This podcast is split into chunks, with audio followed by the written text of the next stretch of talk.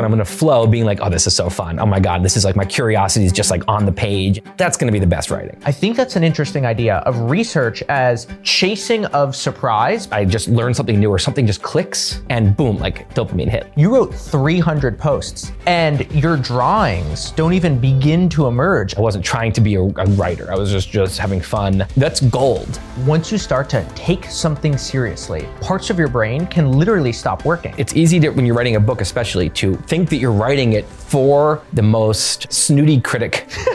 that person does not matter.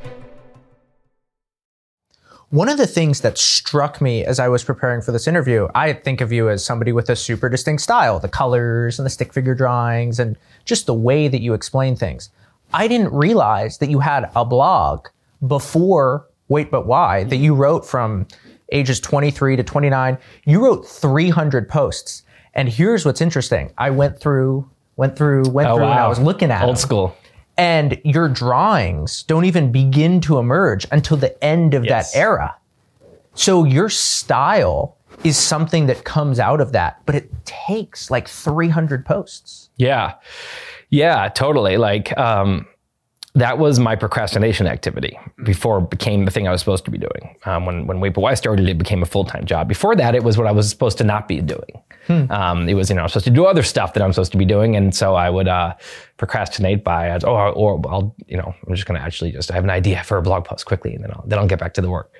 Um, and so that's so I became prolific because you know procrastinators are great at producing um, uh, in the areas where they're not supposed to be. Um, and yeah, it was just, I think part of what was the reason I did it so much is because it was fun because there was no pressure. I wasn't trying to be a, a writer. I wasn't trying to be a good writer. I wasn't trying to be any writer. I was just just having fun. Like, you know, it's I- it's almost like uh, if I had a funny day, I would send an you know back at, then email was you know a little bit more of a social thing than it is now. I would send an email to six friends or whatever, and I would you know explain in, in you know my funny a funny story about my day.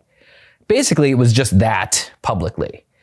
Um, and, you know, no, I don't think people when they're writing a funny story to their friends, I don't think they're thinking I'm, you know, I'm, I'm, I'm being a, I'm, I'm being a writer right now. I'm- they're just talking to their friends over text. So basically, it was just that, and then you know, when you start playing in the sandbox, start to find stuff you didn't know. You know, okay, I'm gonna actually start doing lists. And this was, by the way, I feel like before the BuzzFeed and all those, they ruined listicles and became like such a trite format. I, I I mean, I'm, didn't invent the list article, but it wasn't like a huge thing yet. And I started doing like 19 things I don't understand or like 25 things that annoy me. And, um, and, and I think it was actually kind of a fresh format then. People were like, oh, this is fun. And then they totally got ruined, so I can't do them anymore. But, um, but like I didn't know, I didn't think when, I first started about writing lists, but then I realized that was fun because I did it once and I liked it. And then the same thing towards the very end, um, I one day was like, what if I like, I didn't even know how do you, how do you draw something and then get it onto the, into the computer? Like I just, you know, like how do you get it onto the blog? It was just, this was so long ago. I was like, a drawing tablet and then you draw and then you can save the file and you can upload. I mean, this, was, this seems obvious now, but like back then I was like, can I even upload an image into this? Like basic blogger.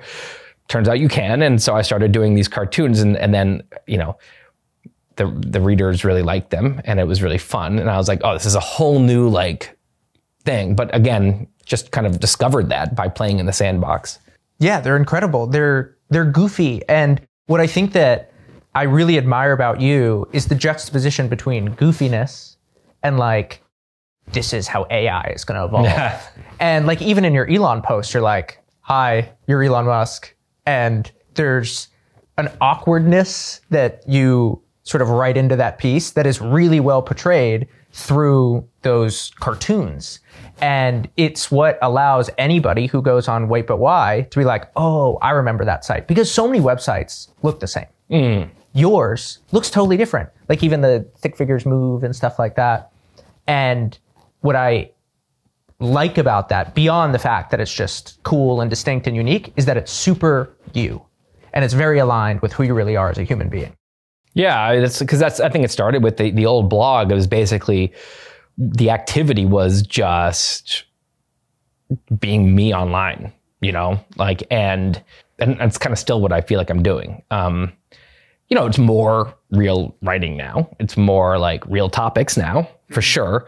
But I think that the core is still just um, me kind of hanging out with readers and like talking. And there's a lot of like, you know, I think there's a there's a spectrum of you know how much the writer is a character in the writing. So like on one end, it's like a super academic thing where you will read an entire book, and I read a lot of these by an, a scientist or whatever, and they can be great. They can be great books. There's nothing wrong with it. It's just you, you finish the book and you don't know anything about the writer. You don't know what their personality is like. You don't know if they're funny. You don't know what any of their quirks. You don't know what what they do in their spare time. You know nothing about them because that's not the point. You know, a journalist. It's a lot of journalists. You know, you're reading a front page New York Times article, not an op-ed. You're not going to know pretty much anything about the writer. An op-ed, you're going to start to know. You're going to know a lot more about the writer because the point of an op-ed is to. It's first of all, it's just the concept is it is you, their opinion. Right. So you already you know their opinion, but you also there's a lot of personality in those in those articles in an op-ed. You know, the, there's a range there too, though. Some really put, a, you know, like William Safire, a certain, you know, pe- people put a ton of personality. It's Hunter really Thompson. yeah, exactly. I mean, he, he is that's the ultimate. He's you know, um, and so I, that's just a spectrum that I think any writer should think about. And and by the way, it can be different for different articles. Um, I put I'm I, if I'm writing about procrastination, I'm going to be like really, you know, putting myself into the article. If I'm writing about, you know, I don't know, yeah, like AI, um, less so, but still, what you're going to hear, you're, not going to you're going to finish that article, and you're going to not just know about AI, but you're going to know about my freak out while researching AI. and you're gonna know about like why my mind is so blown and like where I am at the end of this. So you're still gonna know a lot. Um, and um, I don't think, again, I don't think that's better or worse. I think there, there's some of the best writers don't put themselves in. There's no reason you have to. It's almost like, you know, Daniel Day Lewis. Do we know anything about who he actually is in his spare time from watching his movies? No, but he's one of the best actors in the world. Um, versus, you know, Louis C.K. on stage, right? You're getting to know him quite well. Um, and so, again, it's not one's better or worse. It's just, it's interesting to even just think about that as a spectrum. I like that you use the word hanging out because when I think of your writing, I don't just think of what ideas are going to be shared. When I open up Wait But Why, I feel like I'm stepping into an environment that you've created and that you are curating a visual experience. And then I can laugh and experience your epiphanies. And basically, the way that I think about what you're trying to do with your writing is say that you're researching something over six months. You have a whole emotional journey that you go through. And then basically, when you're writing, you're like, okay, I'm going to squash that emotional experience so that you, as the reader, can experience that same arc, at least the highlights, in 45 minutes. And that's what makes your writing so emotionally resonant in a way that truly is like nobody else I know on the internet. Someone talked about, uh, I think it's Julian, um, Julian Shapiro, talked about like the dopamine hit density in his writing, something like that. Like, um, and I, I, I love that because um, when I'm researching, a lot of it is dry, a lot of it's boring, and then I read something fascinating, something that I just learned something new, or something just clicks, or it's an incredibly interesting fun fact, um, or just something, a connection gets made, and boom, like dopamine hit, like you know, just just like this, like this, like you know, jolt of kind of like euphoric little jolt of like intellectual excitement, um, or you're watching a stand-up comedian and they say something so hilarious and true and in the perfect words dopamine hit right? Like what an enjoyable moment. Because right? And so it can be and i'm in a conversation with a friend and we, we come up with something and it's like oh that's good. Or i'm just thinking. I'm just like daydreaming. And i'm like oh that's such like a funny like way to compare that thing to this. Okay, dopamine. Or, you know, often I'm researching and I'm just like I'll research for three hours and get, um, you know, seven minutes of, of dopamine hits. Okay, so now my goal when I'm writing is to take all those collected thoughts and insights and, um, and, and, you know, re- re- research ahas and now give a much denser version, right? So like what I, there's a lot of my research time is bored um, or confused or you know feeling like i already know this um, and so yeah it's just trying to filter down to the you know to distill uh, the best moments, um, which I think a lot of writers, of course, that's like what that's that's that's what that's part of why we like to read. Um, is because someone out there has done a lot of work to bring us like the best. You know, the, the stand-up comedian is the ultimate example because th- this is like the funniest thoughts they've had that year or in maybe in the last decade. Right. And the absolute best. And then they've then they go out and they test them. And the ones that really click, they keep. And then they keep coming up with funny ideas. And what you're seeing when you're seeing like an HBO special on one of these hour specials is you're seeing like the best of the best of the best of the best aha, aha like funny moments they've had. Um, and you get to just watch it for one straight hour and it's just one thing after the other right? And it's not that they're like the most brilliant person. It's that you, their their craft is distilling the funniest insights of their decade into this hour for you. You know it's just it's cool. Comment then a question. So raymond chandler the novelist he used to write on his typewriter and it would have about 250 words per page. And his rule was that on every single page that would come out there had to be one of those moments of insight and if it didn't have it, then it wasn't dense enough, which is sort of like what you're saying. My question about almost a decade ago, when I was just getting started in writing, I was doing a summer internship in New York City and I saw you at a coffee shop and I was too scared to say hi. So, how's this for a decade later? I also feel like I met you the first time in Central Park. Is that We correct? Uh huh. We were sitting, I went to the Wait But Why meetup. I remember that. Um, that was a long time ago. I was like That was a long 2016. time ago. That was a fun day. Thanks it was for like coming. the global, the global. Yeah, that was day. fun. Yeah. Yeah, we should do that again. That was great. Yeah. It's the internet's cool. You can just like you can start a blog and um and people from all over the world, you know, who happen to click with your ideas can find you. And then it's like, um, you know, you can when any anyone anyone publishing a Substack, um, when they publish, their audience, it's like it's not this audience of people in the room sitting with them. It's literally like they're scattered around the planet reading this article. It's very it's crazy. Like they're they're thousands of miles apart, but they're all reading the same thing. It's weird. When you were in those early days of writing, how consciously did you cultivate your voice? Not very consciously at all because um uh it, it was it was literally just like a fun activity for me. And so like it was the opposite of um writing college papers and high school papers, which I hated. Yeah. which it's the opposite of fun. The, those papers, it's it's you have you have to you have an extremely rigid format. You have to do topic sentences, you know, thesis statement, and topic sentences, and you have to um you have to you know cite every sentence, and it's just it's just it just takes any form of no personality at all is supposed to be in those papers. Um, and it's often dra- based on a lot of dry reading. And this first blog, no research, no format, you know, n- extremely informal. And, you know, I had a funny idea, a, funny list. Um, I have, I, I, I've, I realized it's weird that we all own dogs. Like that's a weird concept. Okay, I'm gonna go and just write that for 20 minutes, three paragraphs, and post it. So um, there, there really wasn't. I think, but I think what happens is you do develop a voice. You know, you start to develop a voice. But for me, it was very not intentional because I really, truly wasn't taking it seriously as a craft. For almost, I, it, it, it, you know, I wrote for six years on that first blog, and I, I almost never at any point said. Um, you know, I'm gonna I'm gonna get big as a writer. I'm gonna like go for this. You know, there's something to this. How once you start to take something seriously, all of a sudden parts of your brain can literally stop working. Oh, yeah. So if I'm like hanging out at the bar with a friend or I'm on a walk, whatever, I will just come up with ideas and it's just sort of what I do and it's like, "Ooh, that's cool. That's cool." But then the second it's like, "Okay, now you need to like come up with this idea. It needs to be good." All of a sudden, I feel like I get this block. And there's something to the fact that you were writing without being a writer for six years. And I wonder if you would have gotten something so distinctive if you hadn't had that time period of testing and playfulness and experimentation.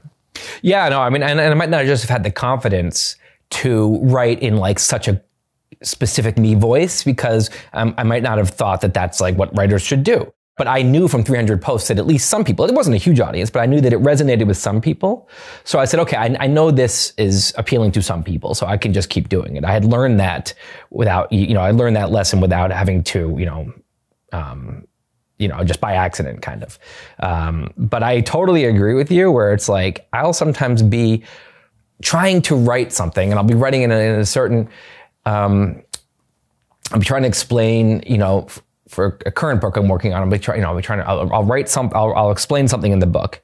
And then I'll say, you know, I'm going to go and write like a long tweet to subscribers, um, about this concept because it's interesting, whatever and I go and, and I with you know suddenly I'm just on Twitter and I'm just writing it out and I'm like okay no, but but I'm not gonna, this isn't for the book. Let me just ex- let me just explain it. And I realize I'm like what, this is better than what why did I, this is what I should be doing there. It's like what these are the same people I'm writing for here. Just explain it like you're having fun on Twitter. Um, and I have to go back and remind myself that. And it's like you know you're not writing um, for the it's it's easy to when you're writing a book especially to think that you're writing it for the the most um, snooty critic you know? And like oh, okay i need to like and it's like that is that person does not matter. The people that you would the, for for me like the people that i'm writing to on twitter like my silly readers who i'm friends with like in my head like we're all friends kind of. That's the that's the only people that that matter here. Um, and like and it's like just just you know People who don't like that, that's totally fine. But it's it's hard. It's it's very hard to remember that, especially with a book. You're like, oh, the New York Times might review this, like, and then that just makes you think about that. Yeah. I want to talk about what I'm calling Chapter 11 bankruptcy, which Yeah. is what you experienced in your book. And I guess you wrote Yeah. the first 10 chapters, God. and then Chapter 11, you were just like, oh, oh God. my goodness, what happened? Basically chapter okay so this was a series called the story of us and then turned into a book called what's our problem. But it was it was a uh, it was supposed to be just a blog post and then it was like oh there's so much to say. I'm trying to figure out why society is all messed up. And then i realized okay i'm going to like tell them i'm going to explain this using like a, first a bunch of just like new frameworks we can use to like look at society through like this thing we're all looking at. Let's like look at it through an unfamiliar lens since we're and and and and, and you know here's like a new pair of glasses and now let's see if it looks different to us and we can get some insights. That's like the first few parts of this online series and then I, I was like okay let's get into the history. Let's talk about you know how we got to this point. And then finally in the you know, chapter 11 out of 12. Tw- The 12th is just a little conclusion. So chapter 11 is going to be this meaty chapter about um, just some examples in the real world. So now let's apply this to the real world. And we'll do a few examples over here and a few examples over here. And then the, that examples chapter, I just got really sucked in and I realized like there is so much to say. If I really want to explain what's going on with the specific politics now, because it's not history and it's not just theory. Now I'm talking about what is going on like in the news like last week and why is the reaction? What's the not i don't not i didn't get into policy. I'm not talking about why one side's right or the other or like you know what the what the right policies are. That's that's not this book. This book was why is everyone being so tribal about everything? Why are the lies spreading so so well? Why do people hate their family members right now? Right. like what is going on? So I started getting into specific movements and I started getting into, you know, the, and then the history of those movements and how it came together. And then like, how does this, and that just ended up being longer than the whole other 10 chapters combined. And I said, I can't, this is insane. I can't publish a hundred thousand word chapter. So I said, okay, I'm just going to make this a book so people can like uh, read it. Uh, as because this is this is a blatant book. Now, usually my other long posts are kind of books, but like they're short books or long blog posts. This is just a book. Yeah. So then I turned it into a book, and then that raised the standards. Now I said, well, now it really has to be, you know, airtight, and I really want to go. And by the way, a lot's changed since I wrote the first ten chapters. So let me go back and rework all those and condense them. I've also gotten feedback on those 10. That was actually kind of nice because I had posted them. So I had hundreds of comments, some very critical, some very positive, people arguing with each other. That was incredibly valuable. I mean, it usually don't get that. So I had this, I had, already completely t- talk about scientific method. I had taken these 10 chapters and thrown them through a very kind of uh, a gauntlet. And it came out they came out tattered with some things standing and some things broken. And i said okay cool. Now let's let's make a bigger better tighter version of those. And then let's condense that last chapter 11 and that became this book what's our problem Tell me about Bakari Kafili. I guess he was writing this blog about Story of Us and well i'm publishing um, you know multiple posts about politics you know getting pretty spicy, which you know, for the first time, I hadn't really gone in that direction very much. And so there's a lot of, you know, that's going to bring a lot of critical comments in. And also a lot of the comment section that people are going to be arguing with each other. Um, and uh, some of the critical comments were ad hominem attacks, you know, or just, you know, this is so disappointing coming from you, blah blah blah blah blah. It's it's you know, I I, it, you, I I could pretty quickly wade out a lot of the comments. These are these are very tribal political people who are seems like when I look at the substance of what they're saying, they're mostly just really mad. I don't agree with their tribe, right? They're and, and, and they're attacking me. Okay, but there's a whole other group of critical comments that were really substantive, and we're saying, you know, you're you know, um, you're missing the forest for the trees here, or because of this, this, and this, or um, you know, there's an inconsistency with your argument here, you know, uh, or your, you know, your bias is showing here. Okay, okay, you know, and it doesn't feel good. You'd rather everyone love it, but it's important to read those and to reflect on them, especially if this is a topic you're going to either write about more in the future, or in my case, if you're about to turn this into a book, like that's gold. You know, it's like it's like you're trying to build a machine you're going to put out in the world, and someone kicks the machine and says, "Look, it's broken there." And that's what you know. That's what it is. Maybe they're wrong. Maybe you look and you say, "No, it wasn't broken," and that happens a lot. Sometimes I look at the criticism and I think, "No, I think that this person's missing the forest for the trees." Fine, but sometimes I'm like, "Damn it!" You know what? They're, they had, there's right. So this is was one commenter on the blog. His his like um, screen name, his avatar is Jacob Azizas, um, or Jacob Aziza, and um, and I was like, this this guy's annoying me because his comments are really like they're on point and they're long and they're thorough. So I, I, I just reached out to him and I said, you know, are you interested in potentially reading um, the draft of this book for feedback? And he was like so down to do that, and wrote back with like extremely thorough comments and like the book is better because of him i'm like extremely grateful so i really you know if, if again i happen to have um the, the, this this opportunity to even find him because I had published this on the blog ahead of time. But I think, you know, if someone has a very thoughtful critic who's in, in the end doing you a service by putting all this time into giving these comments, um, this is a service. Take it. Talk to me about the feeling in your brain when you get stuck. And like, I want to hear about that negative feeling, that feeling where you're feeling really agitated, maybe you're hating yourself, you're like, ah, I just can't do this anymore. Like, what is that like for you? I know it so well. Um, um, it's especially it happens with longer things. With shorter things, you know, you can kind of see the end. Um, it, I feel like there's it- it's it's just difficult in a different way to do a good short thing. The long things is when you just get tired of writing. You just um, because it's you know especially since I think in some ways I, know I'm not doing a um, I'm not doing academic writing where it's always the same tone. It's always a kind of a very straight tone, and and so you're just trying to you know it does, you don't have to keep it you know interesting. Um, tone wise as you go. You're but i'm trying to I, I don't want to just be doing chronological and then this happened and then this happened and then this happened. And i'm also trying um, to vary the tone a little bit. And I, I want it to be a fun read. There's there's you know hitting a snag because the next thing is just really daunting and I and I don't feel like I understand it that well and I know I have to research more and it's just icky and I don't feel very confident in, in about in my ability to write this section okay that that's going to snag me I'm just going to do anything else then I was going to icky avoid that or I'm like no I know my stuff now but I have to organize I don't know what order to put it all in there's so much to say about this and I, it's like I don't know how I'm going to wrangle this story into like a streamlined thing that's not so long. Okay, that's icky. I'm going to avoid it now because I, I haven't like. Um, or okay, no, I, I know what I know what I'm going to say, and I know the order I'm going to say it in, and I just it's just um, I'm stuck trying to. How I'm not writing good writing right now. I'm like being boring. I'm just like I'm just trying to plod through this, and I can tell, and the reader is going to know that. You know, I have to.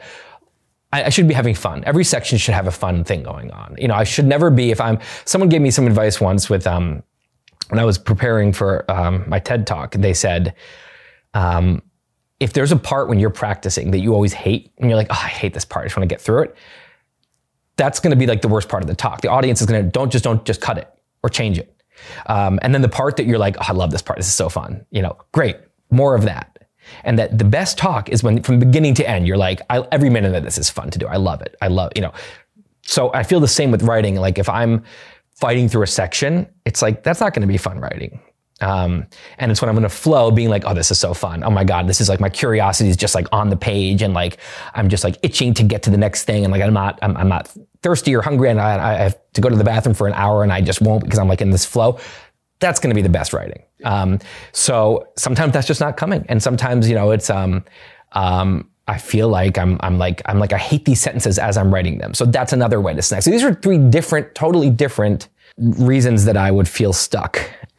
Yeah. And when do you do the drawings? Do you do them as you're going? No, no, no, after. After. Yeah, the drawings I, I put in, I, I, as I'm writing, I'll say, okay, this should be a drawing here, and I'll put in like a description in like brackets and bold, you know, of what I'm going to do, which is both for me to remember, but also for if I give it people feedback before drawings, so that I want them to be able to see what it's going to be. Um, and that come that's that's the last thing, and that and that part is a slog, and then I'm, I'm doing a lot of like. Ah, my hand and like I'm not very good at drawing, so it's a lot of like oh, this, the next one comes up and I have another blank page and I'm like, how am I gonna do this thing on the page? You know, so that's miserable in that way, but it's not this like existential like like I don't know how to do. I'm like, I just have to. This is just like working out. It's like going to the gym. I'm like, I just have to like power through and do six drawings a day. You know. Do you make yourself laugh when you're doing the drawings? No. Uh, just like serious stone. Yeah, usually like I'll be doing like some drawing that's like a totally wacky stick figure. Seventh drawing, and I'm just sitting. Yeah, I'm just sitting here like this, just being like, you know, there's a lot of that. Yeah. Oh, what I do a lot of is I make the facial expression inadvertently, without totally subconsciously. I'll make the facial expression that I'm drawing. Yeah. So I'll, my like my wife will see me sitting there, and I'll and I'll be like. or, or, or, or, or I'll just be like, and, and, I don't realize I'm doing it. It's so embarrassing to get caught. But there's something about like I'm trying to channel this like very spe- the facial expressions on stick figures are very subtle. Little tiny like extra little curl at the in the mouth totally changes this face. So I'm like it's very like yeah. Okay, I got a question. You obviously have this thing with procrastination. Yeah. Do you legitimately think that you'd be more successful if you didn't procrastinate, or does it serve a function in your life? And like, if so, what is like the right balance? Because you've been talking about wanting there's black focus time and then there's white free time. And I want to delineate between black and white, one or the other. But like, is that advice for you that's like directionally true? Or do you actually wish that you would follow it? And if you did, you would be more successful and prolific as a writer? Yeah, I think um, like the alternative to me procrastinating um, is not, I'm like rushing through an idea, not thinking it through, just powering it out there, not mulling on anything. You know, that's never going to be me. That's just a whole different problem. Mm-hmm. And yeah, I don't think that would be good. I think that the mulling and some of the tortured kind of like, this isn't good enough. I need to think harder about this. I need to come back tomorrow. That some of that's very important to do something really good. Um, or, you know, another kind of maybe productive procrastination is when I'm researching and I've, I think I kind of know enough to do it, but I'm just going to read through more sources anyway. Hmm. Because it becomes kind of fun at that point to read sources. Once you understand it, reading more sources is fun because you get to, you're like, oh, I get this. And it feels so good to like read and be like, oh, I totally get this now. Where if I'd read this before, I wouldn't have understood this at all. And it's confirming that confidence. It's like, yep. And then you, you know, and then I'll just, someone I'll just go watch a YouTube video on it. It's not an actual real source, but I'm like, it's, it, it, and, and of course, if you, if, if you, you can also realize that's a way to test. You can realize I don't know some stuff there too. But the point is sometimes I could start writing and I'll go do extra research. And I do think that does serve me. It's like, you just, you'd be surprised mm, each of those sources, something new comes up, then I'm like, glad I read that because I just had a new insight while reading it, either because of the source or just while reading, or I learned something. So I think there's there are there is productive procrastination. I think the impulse that creates procrastination can also create other good things, like a really determination to make it like an A, an A plus. Um, you know, if, if it were easier, if you were just doing a B minus, you would procrastinate less. That said, um, there's just a whole most of procrastination is just self-defeating um, it's just um, you are just lacking executive function where it makes so much sense to work right now. It's a time when you're fresh. You, you've a lot of the time you have stuff to do later today. This is the writing time. You'll be so much happier later today if you just do your writing right now.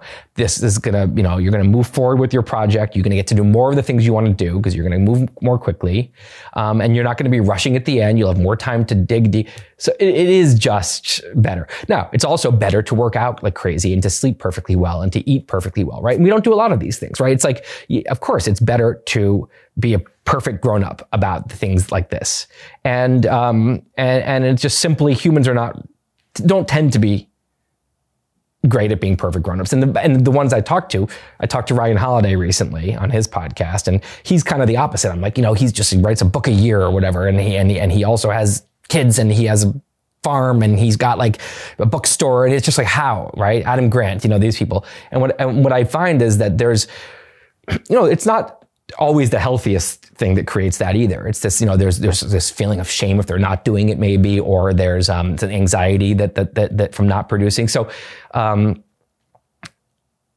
I, I think that um, you know, it's not like it's easy to be like perfectly mentally healthy and also just perfectly productive. Humans aren't really good at this. So I don't get too, I'm not like, why do I do this crazy thing? I'm like, I do it because I'm a human. We do this. But it's the same thing where there's some people that, you know, eat pretty well, but like they cheat sometimes. And then there's some people that have a huge problem with their diet and it's like ruining their life or alcohol or, or one of these things.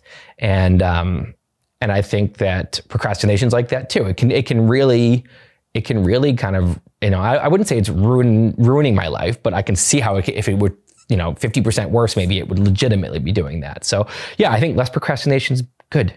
And i think it's a worthy thing to try to work on. And i don't think there's this this this idea that like oh it's it's it procrastination's actually good. Because it's just that rushing isn't good. And that doesn't mean procrastination is good. Right. How do you think about the relationship between ideas and writing and like the relative importance of both of those? So would you rather have someone who's a great writer with eh, not so good ideas great ideas but not so good at writing? Like what is the relationship between them I mean, I think I don't think it's an obvious answer. I think that someone who is a great writer with okay ideas, you can enjoy their writing. You can just enjoy their wordplay and their the humor in their writing, and maybe they're not some, saying something that original, but it's just a lot of fun to read. You know, um, you know, I don't know, like uh, uh you you can watch like uh, someone on YouTube just kind of ranting, but they're being interesting about it, even though the, their actual ideas aren't that good. But it's fun to watch them. So I don't think there's anything wrong with that. Um, I think the, you know the more obvious answer is to say you know the ideas matter more. And I think you know if I had to choose one, I'll choose ideas over over great writing. Um, um, but you know, bad writing is not fun to read. Um, and I would say, honestly, if I have to choose like truly bad writing um, with great ideas, like like uh, like a really dry, dense academic paper. That's I, I, will not read that. No way. No. So a balance is good, and I I, I think um, that that really bad writing kind of just like it's hard to for the good ideas to even come through at all. Right. Um, did you write out your TED talk, or how did writing factor into that? Well, I had already written a blog post on procrastination, so I kind of had the framework hmm. in mind. These three characters that are in my head. Um, so yeah, I I wrote I wrote it. I think I think I first just wrote like bullets and then talked it out, um, and it was like way too long, like double the length and rambly and okay. Then I I started like those bullets got like became you know I, I started um you know making more involved bullets about like specifically what, what's actually going to be said here, what's not, what's the order, because to get the rambliness out and the redundancy. And I would speak it again, and then oh, that's a that's, I, you know I would just kind of talk it out loud, and I have to continue to reframe in my head because if you're if you're if I'm writing like a speech, I'm not going to sound like a person. So what I would do is I would um, I would just out loud I would just pace around and I would just say things, and I would have to continue to envision that I'm just talking to an audience. I'm talking to people. Because when I'm talking to, you know, uh, there's a group of people here and I'm just like talking to how would I actually talk? And that's very different sometimes than how I would write. So I would do that and then I would capture that and write it down. And then I would maybe work on the writing a little, revise, but then I would say it out loud and realize that sounds weird. So it's really, it was a mix back and forth. Um, but for most talks, that's not how I do it. Most talks, I, I know what I want to say. I have my slides. I, I, might do some thinking about the general structure, but the slides kind of provides that. And then I go talk it out. I just yeah. TED Talk is different. That's it's, like the Super Bowl of talk, and it's also just an exact amount of time. Hmm. It's uh, gonna be it's a, it's gonna be you know online forever. Everyone's going to see it. Uh, it, it, it. You get one take. And if you mess up a sentence, that sentence is now forever ingrained. that, that mess up is ingrained in it forever. it's like it's like a you know it's like a short film online where you get one take. It's this crazy thing. Uh, it's a stress stressful activity. Um, and so for that, you know, I think look, there are some very very accomplished speakers who have done their talk a million times, and they can go up there and just kind of do it. Um, this was I was very inexperienced. I'm much more experienced now, um, and so I like I wrote I got down to word for word, and then did the best I could to really memorize it. And I, I wish I'd memorized it even better. Um, there were still a few moments when I was like, what am I saying now? And then I would say like, I would say like, so I thought about this, and and that is not in the talk. That's just me furiously trying to remember what's next. I, so I was I pulled it off, but like barely is how I feel. So my favorite part of that talk is when you're talking about the procrastination, and I think you give three examples, and you give example one, example two, and then you go, and then I'll go on Google Earth and I'll start at the southern part of India and then I'll scroll all the way to the top of the country for two hours. And then you say it so well. You go, just to get a better feel for India. I remember the first time I heard that, I was laughing my face off. So tell, like, tell me about that. Did you rewrite that section? Do you feel like that just came out? But like those specific words, which for me, oh, no, those, every word was written there. Okay. Yeah, and naturally, that specific line had been on my blog. Um, I had used that example in one of the blog posts about it, and I specifically had written that line that, that I did it to get a better feel for India, um, which is also a true story. Every single thing in that talk and in the blog post is true. I'm not like inventing stories that sound funnier. Every th- example I gave you know, of like what my monkey says I, we should do instead of working is like ex- very specific stuff I do. The India story, I've exactly done that for literally multiple hours where sometimes I'd zoom out and realize, oh, I'm still in the southern third here. zoom right back in. And it was a hundred percent a day when I like absolutely should have been working. Um, and it's just a classic kind of thing I would do. Because also then it's this perfectionist part of me is once I start that activity, it becomes really unsatisfying to stop. So now I'm going to keep going. Now, now once it starts, oh, we're, we're getting all the way to the top of India. Um, probably knowing me, I probably ended up from there into Tibet and other places. Um, but the instant gratification monkey is, is creative, you know, finds, will, if, if, if there's a part of you that is really, if, if, if, you, if you have it in your head that this work is really icky, and icky is the best word I can give because that encompasses, it can be icky because it's daunting, it can be icky because it's just, um, because it's, it's just a lot, it's a hard, there's a lot you have to do. It can be icky because you're behind and you're feeling really stressed about that. So even just like just this whole thing is like, it can be, um, icky because you're feeling not confident. You know, writers and confidence is like a whole dance, you know, and you can feel great. And then, you know, and so you go through these spells where you just feel like, I don't know why anyone thinks I'm good at this. I don't, or I, I lost it, what I used to have. And like, um, and, and then you write something good or someone, you get some compliment and you remind it and suddenly all this confidence shoots back and you're like, no, no, I, I got this. And this is great. Oh yeah. And then you feel amazing and then you're having fun again. So it's, so for any reason, it can be icky the monkey is going to suddenly do everything to resist. Mm-hmm. And it will get creative. You know, you will be cleaning your apartment or you'll be, you know, you'll be doing productive stuff that's not this, mm-hmm. or you'll be totally wasting time. Um, um, you know, you'll just whatever it is, like you, you, you have to, you have to see this. Oh, that's this monkey doing this. That, that's why I'm like having an early lunch today. It made no sense. Oh, because I didn't want to work and it was something to do, you know, so. How does playing piano as a kid and then playing a lot of music as you got to be a teenager, how does that show up in your writing? I, I think there is a lot of, you know, c- composing music and composing writing, you know, they have, there are some parallels there. Um, you know, with, with, um, with music, um, what I would always try to avoid is writing stuff that's derivative that is sounds a lot like this artist or this category and is kind of my version of that. It's not nothing wrong with that, but it's not going to stand out, and you're not gonna you're not going to disrupt any kind of thing doing that. Um, you know, uh, you know the the the the film scorers, which is what I was doing a long time ago, who end up, you know, doing the big, big movies, they they developed a really unique style, kind of like that cook and the chef. They they they they kind of discover their own chord patterns and it's and and and and their own sounds. versus the ones that are copying those people and using those chords that they're famous for, but doing it in their own way, um, they're not going to be doing the big, big movies. Um, you know, they're going to be doing much smaller things, or video games, or, or you know, maybe maybe TV shows, smaller TV shows. Um, and the same thing goes for bands that get huge. Usually, the ones that are really famous is because they're doing something like new. You know, the, the, the Beatles is the ultimate example. They started doing you know derivative but really excellent versions.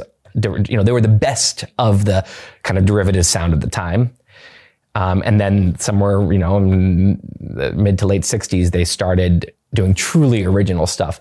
So composing, you know, I would always be kind of torturing myself to not do the obvious chord now. It's like it wants to go from, you know, this to this to this to this. That's a very common pattern. I would say, okay, what's something different I can do here? But you don't want to make it sound worse. How can I do something that's different and it sounds really good? That's really hard. Mm-hmm. So writing is very similar where um, I try not to use, I try not to use like too many, um, figures of speech. You know, uh, you know, I, I, try not to say stuff like, you know, because I don't know, um, you know, however, or like, you know, you know, because because after all, they do. I'm like, that's that's that's that's not me. That's just how writers write, you know. And so, of course, I do some of it. We, you know, it's impossible not to. But um, I try to.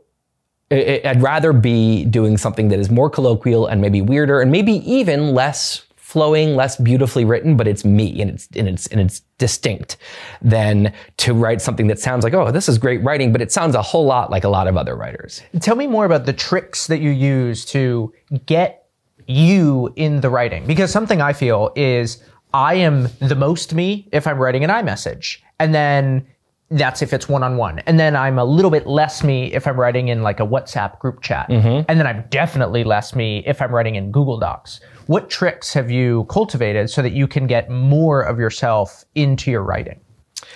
It's, it's honestly, it's very intangible. It's a lot about mood and emotions that are going through you. Like, again, confidence, um, if I if there's a lot of me in, in it writing, it means I was pretty confident when I was writing that. I was feeling like like um, this is my domain here and I'm having fun. And you're welcome to join. I don't care if you don't because this is how I, I'm here having fun in my own way, right? I'm not trying to impress anyone and I'm just being like silly if I'm being silly at all or I'm, um, um, and of course, that's going to be more original. You know, that's just gonna you're gonna bring it. You're gonna if if the writing if the if the palette is your kind of like your plaything, and you're just like I'm just gonna screw around on this thing, and it's like, um, and it's like whatever. It's just this. You know, I I can break all the rules. That's going to be um, there's a lot of confidence involved in that. Mm-hmm.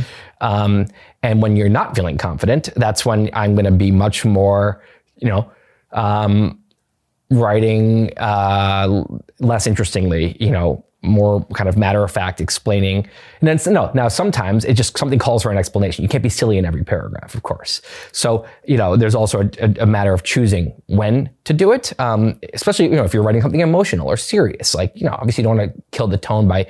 Sometimes it's not about you, right. you know. So sometimes you're writing something about someone else or about an idea or about something, and it's like it's no one needs to hear your little personality right now. so there's also an element of you know choosing when, but um, but I think the times when I know I should be doing that, I should be having more fun and I'm not, I'm putting more of me in.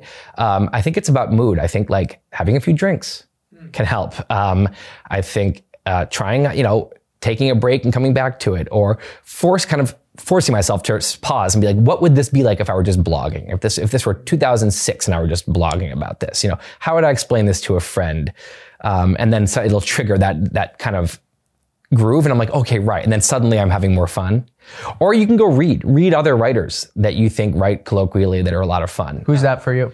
Oh, there's a lot. I mean, Bill Bryson is oh, great. Yeah. Um, I love Scott Alexander's blog. He writes really, um, I mean, there's really silly blogs, hyperbole and a half, right? One of my favorite blogs. Um, and she's the silliest and the most, she's the, on the far end of the spectrum, Allie Brosh of like putting herself into it and being silly, but it's amazing. She's incredible. Um, and like looking at something like that just to remind me or looking at my old writing looking at looking at like a piece of stuff when i was having fun to be like this this is fun. It's like almost like i you know i want to like remind myself this is fun. Mm-hmm. have fun. Right. This isn't a chore. You're not in college. This isn't a college paper. You're not you know If it says, you know, if, if you're not having fun, then write something different here. Don't, don't, don't do it. You know. Now, again, that's again for a blog post, that's easier. For a book, there is just a slog element to it. You can't just have fun on every single page, and um, and and even if you are, it's just a lot of writing to do. So you know, it's not always going to be fun, but you can just some reminders like this, you know, s- to snap yourself back into that zone. Do you still use TextEdit for a lot of your writing? Oh yeah, Why? because it is That's so random. all I want is literally a white rectangle where I can, that's no formatting and no bullshit, no tools. I want to be able to make it bold or not bold, change the font size, make it caps or not caps, and add color if I want to. And that's every, and then an indent. Different indents. That's a ton of tools right there. Everything I just said, I can have 10 different, 20 different classifications of stuff. And I know what everything, I know what green means. I know what red means. I know what bold and red means versus not bold. And I know what two indents means versus one. And I know what sp- uh, uh, putting three spaces in between versus just next line. All of that has it's my own code. And I'm sure that if I practice for a while on 10 different pieces of, you know, outlining software or whatever, I'm sure that one of them I'd say, okay, you know what, this is this is better. But like this is working fine. And I know I'm being an old man about this, but I have tried other software. I have, and it's like I just feel frustrated because I just want to like move this there. And I have to go in and like highlight and like do this. And then like I have to go and then I have to like expand and I just want it here. And then if I if, if it's too much in this doc, I want to make another doc, and then I want to have a sh- the short version doc, and then the long doc, and then a little doc here, which is just a scratch pad for what I'm doing right now, and that's not my actual writing. Then I'll do I'll do that in Microsoft Word, which I also have. People can't believe I still use Word, but I tried other things, and I'm just like you know like the editing process and the track changes, and like I don't love Word at all, but I I, I it, it just is it just it's basic and it gets the job done.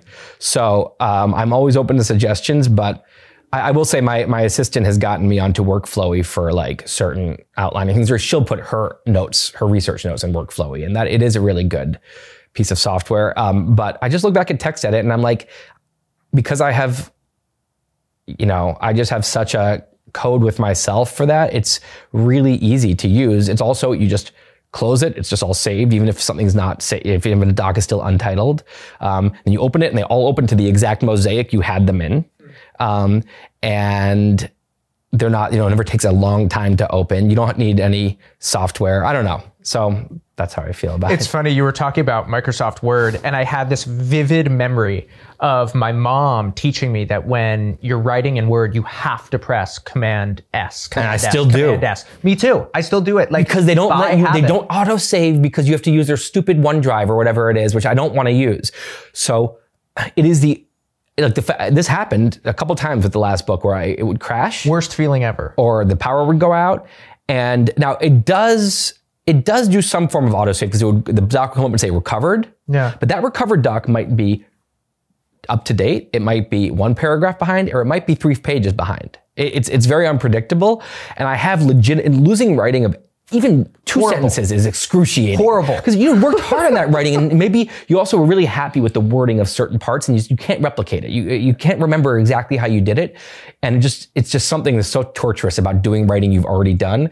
But the fact I was like, I can't believe whatever it was that year, 2021, and this is still happening. Yeah. Every other every other software just auto saves now. So yes, it's it's maddening, but um, you know it it also is just it's very functional. Why are you grateful for David McCullough's book on John Adams? It, was one of the, I read that in college, and I um, I'm one of many people who loves history but graduated high school thinking he hated history. That's a very common story I find because history in school, unless you were lucky to have a great teacher, great history teachers like this godsend that I never had. Sorry to any history teachers of mine that are watching this. I don't think any are. Um, they weren't good. They weren't good at all. Like they they they didn't have passion for the subject. They were or or they, they just were it, it felt ra- first of all it's not even like you know of course the ultimate bad history is like you're just memorizing dates um you know you're just you know, you're memorizing you know you're spitting out like okay that, that multiple choice test It's kind of crazy how we teach history. Like it's the most vivid, thing of all these amazing. It's amazing better than any fiction story. And you're saying passion for the subject. it's a it's not it's the best fiction story and we're characters in it it's literally like do you want to know about the story that we're inside of it's so interesting plus it's people love gossip history is just drama and gossip and it's like this crazy thing that happened this betr- these betrayals and then these surprise attacks and then there's this this giant movement and everyone like you know this big picture you know uh, the, the creation of a new paradigm of all the way we all lived and then that failed because of this whatever but a lot of the listening to Dan Carlin's Hardcore History, for example, he's telling stories like soap opera. You're watching, you know, it's like it's not a very highbrow part of me that I'm not like, haha, I'm listening to my like history. I'm sitting there like like it's basically I'm addicted to a, a really good soap opera. Um, and um, I'm, you know, uh, so anyway, David McCullough's book was one of the first experiences I had when I was like, this is amazing. History is amazing. Um, even just that specific topic. You know, it's about John Adams, but it's really, of course, about the founding of the U.S. You learn a ton about Washington and Jefferson and, you know, uh, Madison, all the people at the time. I had learned about that topic in really boring ways many times. You know, that was a just just super boring, and um, and so a it was this incredible story.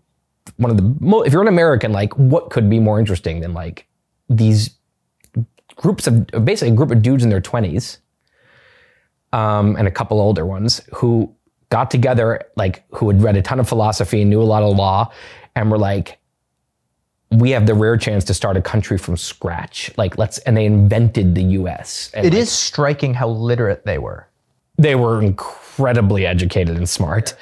Um, like they really knew they knew ancient philosophy, they knew modern philosophy. They had they they they were enlightenment people. They spent all their time, you know, drinking coffee and arguing with each other, as opposed to before that, you know, drinking in the saloons. If this had been a different time, those guys would be drinking in the saloons and arguing about their, you know, whatever, you know, dumb shit and not doing. You know, they they were products of their time. Um, but anyway, it wasn't just that. It wasn't just this great story, but it was the details. It was that I, you know, I didn't think I quite understood because in history class, I never quite understood like how much we do know about the details. So it was that John Adams' letter, because he was this mythic figure to me, this like painting, this guy in a painting. It's his letter to his wife, you know, letters to his, his wife and his diary about, you know, how he needs to stop, you know, going out with girls in college and focus on his books. And I'm like, John Adams was like a college kid who was like hitting on girls. Like, what?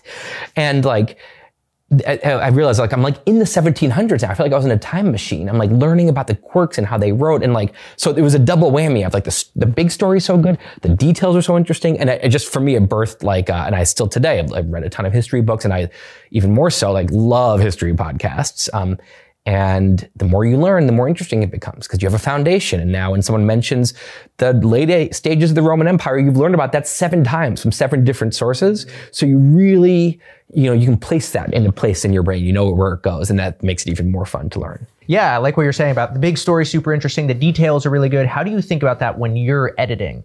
Of building an intuition, a taste for what details are worth including because they add life to the piece. They add vigor and color and a sense of realism and actually like an integrity to the writing. But then also sometimes you'll be reading an academic paper or you'll be reading some biography on page like 274 and they're still on like what this person was wearing when they were like six years old going to their first piano recital or something. You're like, okay, you can spare these details. How do you think about Yeah, it's a, it's it's a really like interesting thing to think about, which is just the, so a lot of these things. There's balance, right? There's like, um, there's there's a there's there's a certain time for details and a certain time for so th- i'm do, doing a book now which is the biggest arc ever. It's like the whole big history and the future and everything. And what you know what you realize when you're writing and um, is that actually just zooming out is it can be interesting but it's like you said it's hard to have credibility. Um, if you just zoom out and it's also um, if, if, if you're just talking about the biggest picture it's a little like why should i listen to you about this? Or like you know you maybe you you know maybe you can maybe you're framing this thing interestingly but like i don't know you're you're losing a lot of what's interesting. Like the big zoom out on like you know i don't know evolution and then like reptiles split with mammals and then like reptiles went and um you know uh and and would develop in this way and mammals would develop in this way. And then it's like there that is interesting but first of all a lot of people know that stuff And a lot of the the the, the epiphanies they're going to have, the, the, the dopamine hits are going to be in the details.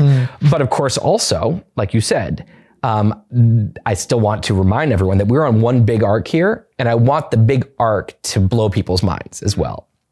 So, um, a lot of what the way I will choose what to put in is just my own experience. I always assume that my readers are like me, my level of intelligence and education and knowledge and curiosity. That's just the easiest way. And you know, when you write a lot, uh, and you're gonna attract the people that happen to think like you or like be interested in the same things. So, if I got a dopamine hit from a certain factoid, it's gonna probably be in the book. Um, and a lot of times I I don't. I'll read a factoid and I'm just like, eh, okay, like I, I, I don't know, like you know, around the time we split with chimps, the population of the the the common ancestor was, you know, three hundred thousand. I'm like, okay, like I, I'm just like that's that's information, but I'm not like three hundred thousand. That's so small. That's so big. Or like, oh, now I'm glad I know that. I'm like, okay, it's like there's a million facts that come my way like that, and most of them I'm like, okay, fine, that's not. And then once in something I'll come across, and it'll be like, you know, some fact that absolutely blows my mind, or just like, you know, chimps. I was just reading today. Chimps um, are uh, tend to the habitat of a chimp tends to be eight square miles, and the habitat of a hunter gatherer 500 square miles, which is one of the reasons that we went bipedal because it uses one quarter of the energy to walk the same distance as it does to walk on all fours okay, I'm like that eight versus 500. That's I, I was like hmm, that that to me was like wow. I didn't realize how small. You know, chimps eight square miles is like a two by two. You know, chimps live in like the whole, the whole life in like a little space. Okay, that was interesting. 500 miles is massive. Um, you know, these hunter gatherers would cover great distances and the differences when we all had a common ancestor. Okay, that to me is interesting. It's not the most interesting fact. It's not like I'm not like, oh my god, but I'm like that that that one that one makes the cut at least on round one. Maybe I'll cut it in the second round, but like that to me. Plus, it seems like it was an important part. I, I actually needed to explain that to help explain why we walked long distances. So that's just two random examples I was just thinking about with the, what I'm researching right now. But um, there's a lot of that. Trying to using my own taste for if that's interesting or not. Yeah. I mean, I think that you're a real, sort of like Bill Bryson, actually. The implicit argument is okay, there are these very specific parts of the world. And if you can get really excited about diving in, exploring that thing, then you can realize that actually this thing that seems really dry is actually incredibly interesting. And I guess you went down this rabbit hole of the history of English podcast, and you're like, oh, history of English, like, okay, whatever, it's just some language. And it sounds like you had another one of these realizations. And that's, I think, what you do for other people when you write. Yeah, I mean, uh, I think uh, the history podcast I listen to, History of English, The Fall of Civilizations, Hardcore History, um, uh, Revolutions, Explorers. These are all great history podcasts. What they all have in common is they have great taste for what's interesting. Um, and so the amount of filtering they must do, you know, I imagine that these um, these hosts like they learn 10x what they actually put in. And so there's a that that is the skill. I mean, Bill Bryson's another perfect example. I mean, the amount of research he must do to write a book like The Body. Love, great book. But what the body is, is it is, it's like what a stand-up comedian does. It is the most interesting things that he came across. I agree with his taste. I, he happens to share my taste on what's interesting. So when he is going to go uh, on an extra deep diversion about something, almost every time I'm like happy he digs. I'm like, oh, that was great, you know. And, I, and if he's not, I'm assuming I wouldn't have liked it anyway. And so I, that is, um, I think the, the goal for as a reader is to not find. It's not about objectively great taste. It's finding people um, who happen to be interested in exactly the level you are. If they're going deeper and they're you're boring you, that doesn't mean you're stupid or they're, you know, you should like this. No, no, they're just it's a bad match. Find someone that's a little bit less deep or on the other hand, like find someone that, that explains it more thoroughly if you feel like you're just getting a surface and you're unsatisfied. Right. Tell me about this idea that you have around research where you're researching and you're researching, maybe you're playing around, maybe it's actually the procrastination monkey that's really taking control of the wheel here and you're looking and you're not actually sure what you're looking for, but maybe you have some sort of sense inside your body where you're like, hey, my compass is sort of directing me over there, and I'm not really sure why, but I've just done this many times before, and I feel like there could be gold over there. I think that's an interesting idea of research as the chasing of surprise, but you have enough experience that you're like, actually, I just know that there could be gold there, but I can't actually put into words or articulate why I know that. Yeah. Um, so like I'm just thinking about like researching the history of humans, which I'm doing right now. You know, I want to read about Lucy, the famous skeleton of an Australopithecus um, from I think she was from four and a half billion years ago. I know Lucy's important to include, but I'm not sure if it's just like here's a, a fossil that we have um, of this stage. And this is an Australopithecus, and this is some stuff about them, and we move on. And what happens is, as you go, like you said, you know, you, you realize, oh, okay, that actually Lucy's really interesting because it's part of this bigger story of, you know, this, she was bipedal, but she wasn't smart yet. Oh, that's so interesting that we were like walking around before we were, you know, human level intelligence, whatever it is, like, and you know, usually your curiosity is the guide. If your curiosity is just like, ooh, ooh, ooh, this is interesting, and oh, I'm learning stuff. Okay, good, you're in a good place. Versus if you're reading and it just seems dry and it seems confusing and and not interesting, then maybe you have to learn more, or maybe it's not that interesting. There's a lot of stuff that's also just not that interesting, and um, don't include it just for the sake of being a perfectionist. Just just cut it out or mention it quickly and move on. Growing up, we had this giant history book that my mom would always point me to and say, "Go read this. This is the most interesting way to learn history."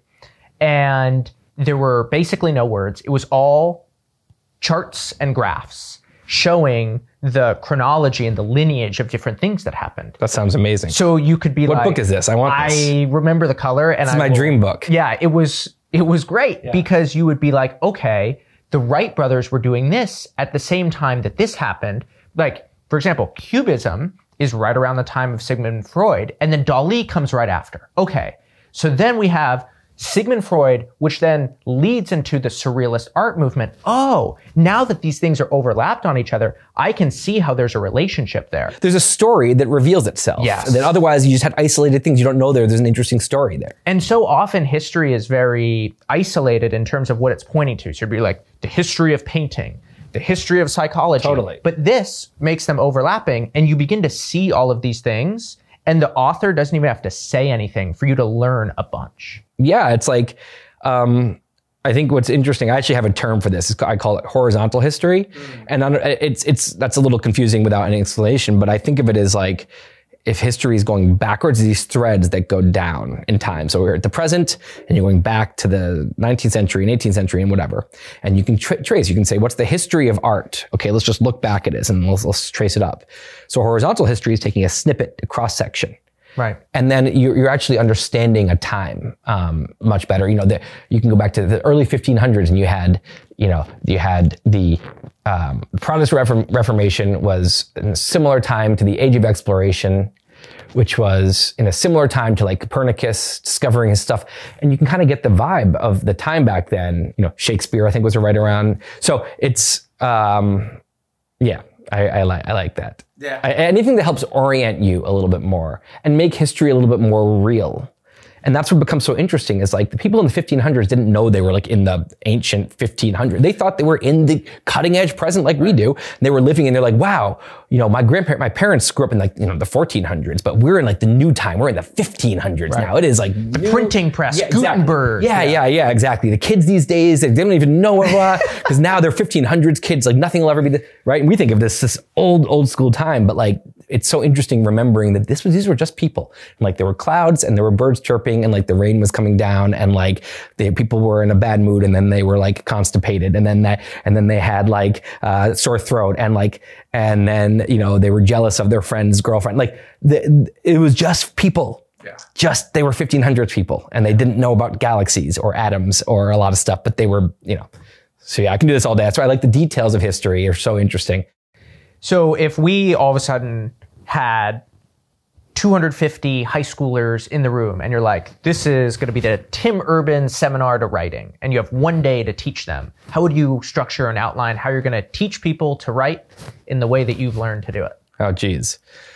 Well i'd want to think about it a lot more than however long i'm going to think about it now because that's it's something that um you know i can there's definitely that to do the A plus at this, I would need to think about it for a long time. And they're like, please, please, please, please, please make it fun because they don't like school and you're just this guy. You're like this old guy who's walking in. So it's like you got to captivate them. How do you think about it? I mean, I think I would just use my own experience. And my own experience was that I thought I hated writing. I did hate writing in college. Um, just like history, I learned that this thing is boring because it was boring in school. And then I started doing this other thing, blogging, that I didn't even think of as writing, and it was super fun. But actually, it is writing. It's just that writing can be really fun. I would talk to each of them, or I want them to spend a few minutes thinking about like what is fun for them to talk about. What do they talk about with their friends? What's interesting? What do they think is funny? Um, what does it does it sound fun to write like to create a little world, to create like a little fiction world? Does it sound fun to explain something you already know? Does it sound fun to try to make funny observations about life? Does it whatever? And and and figure out like and and then just say go and have some fun on the paper. Just do something and and you have to have fun. Get them in that i would try to i want them to have that experience of like my creativity is like out and about and i'm tickled by it and then i want to do more of this maybe. And then i have all this confidence um, now that I didn't have before, that I can be creative. And, you know, I just think I would want to break them out of a bunch of things that I know I was in back then. So I, I would, I would they do, I would want them to have the experience I had when I started blogging, which is just like no pressure, the opposite of school. No pressure. You don't have to be a good writer. You just, just, just write how you talk, just have fun and, and, and write me something like, teach me something or make me laugh or bring me into some world, anything you want um, that's what I would. I would want them to have that experience throughout the day, and then hopefully that, that's going to trigger hopefully some of them to keep going with it. Why do you think that there's such a seriousness about writing as a medium and a way to communicate? It's not like this in speaking. No, I think that first of all, a lot of the writing that is out there is incredibly serious. Academic writing is serious and boring, and that's by the way what we're trained on. We're trained right. essentially on the child version of academic writing, which is hard to read, it's hard to write, it's not it's not fun. Yeah, but but it is you know it's not that it's just bad. It, it, it is the way it is for a reason, and that it's it is trying to be a hyper organized um, and you know way to prove something, you know, using very kind of s- strict set of um, conventions. Yeah. Um, the same way like an architect would do their thing in a very, you know, they're not going to be having fun in their architect. They're trying to, you know, create a blueprint that the, the, the builder can now use. To, there's going to be conventions there. What's funny that I'm hearing about your saying about what you're saying is you're almost saying that there's a trade-off between fun and efficiency. That as a field or whatever continues, it gets more efficient, but it loses its fun. And I actually don't think that's necessarily true. I think some some writing that's not at all dry can be very efficient. Hmm. You know, Paul Graham, his articles are they're not academic at all. They're extremely plain, small words. They're easy to read. They're fun to read, but they're extremely efficient. I think it's more just that like it's a discipline. Academic writing is a specific discipline it's a it's almost like a science. It has its own methods, and it's that for a reason, and it's predictable um, for the peer reviewers and whatever else. Um, and I think in school we're kind of taught a kid version of that, where you're taught to prove, you know, uh, write a thesis statement and then um, very organized writing. And it, look, I'm sure there's some benefit to it. You're helping kids learn how to organize their thoughts. You're helping kids learn how to read something and develop an, a, a, an opinion about it and then have to, you know, go and prove that opinion and then bring a counter argument. And I think that is valuable. The downside is that if that's all the writing you're doing, you learn this lesson is that writing is serious. Mm-hmm. Um, but I think that anyone who starts reading fun books knows that writing does not have to be serious. You know, you know right as, alongside you writing these boring papers, you're reading Roald Dahl or whatever. And so, um, you ever read Captain Underpants? No. That was a great one. Sounds great. And also, my cousin used to read Diary of a Wimpy Kid, and these these books they were fun and they were goofy. Yeah. And they were sort of cartoonish, but what I like about them is that they get people into reading and then for me, I've gone into the meteor, more serious stuff, but trying to throw Romeo and Juliet on me in fourth grade, but soft. What light through yonder window break? It's like, I'm not ready for it is the east and Juliet is the sun. No, it's really confusing.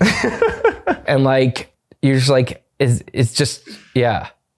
I totally agree. I, I I think I just think it can be.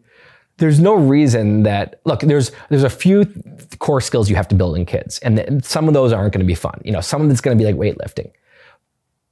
But I think that like that could be 20% of what they're doing, and 80% could be fun. And some of that fun is building core skills. 20% maybe has to be dry, maybe, maybe not even. But um, right now, I feel like 90% of, of school is dry, and and it's kind of geared around a test, and it makes it, the big lesson kids get is that learning sucks, and uh, Which is crazy. yeah, because kids are, have so much natural curiosity, and um, um, you know, look how a kid picks up a, a video game or something, and they get fire brains for when they, they they get engaged in something. So how do you you know get them into that zone about edu- their education somehow? You know, last question. As you are beginning to wrap up a piece and you're doing that final edit like this is the one you're now the gatekeeper before this is going to be public everybody's going to be able to see it and be like tim urban was totally wrong. Oh my goodness he was totally right. Hey that was funny that was boring. How do you think about being that final gatekeeper and doing that last edit? Do you do it on your phone? Do you like print it out and like scribble scrabble? What do you do? I re, you know, look, I'm trying to write things that I would like to have someone send me. That's always the goal. Like if I'm writing a a book or a blog post, I'm like trying to think about what would on this topic, what would I love someone to what I what would I love to read? How and how would it be the most fun way? So I'm trying to create that, which means that I also should like reading it back, especially since I forget some of the stuff. So I'm just trying to read it basically and enjoy it. And if there's parts when I'm like, oh wow, I'm like, this is this is not interesting or this is not clear or this is bad, you know, I will um I'll change it. But I I, I am basically trying to I'm I'm saying this, I'm having the experience right now that other other people are about to have. Um, and I'm just trying to use my taste. I'm not, I'm, you know, I'm just trying to kind of sit back and almost hopefully enjoy it and be like, oh yeah, this is so, this is so fun, or this is so interesting, or like, oh yeah, that is funny. Like that's such a funny way to. And and if I'm if I'm enjoying my own thing, I'm th- I know other people are going to also. So I, I, just kind of you know trying to put myself pretend I'm a reader basically. Um, but by that point, you know that that that that read usually happens a little earlier. Like the very last read or two is probably going to be. You know, very technical, kind of very technical things, or just a little tiny word change here and there, and um, yeah. Thanks for coming on the show Yeah, thanks for having me.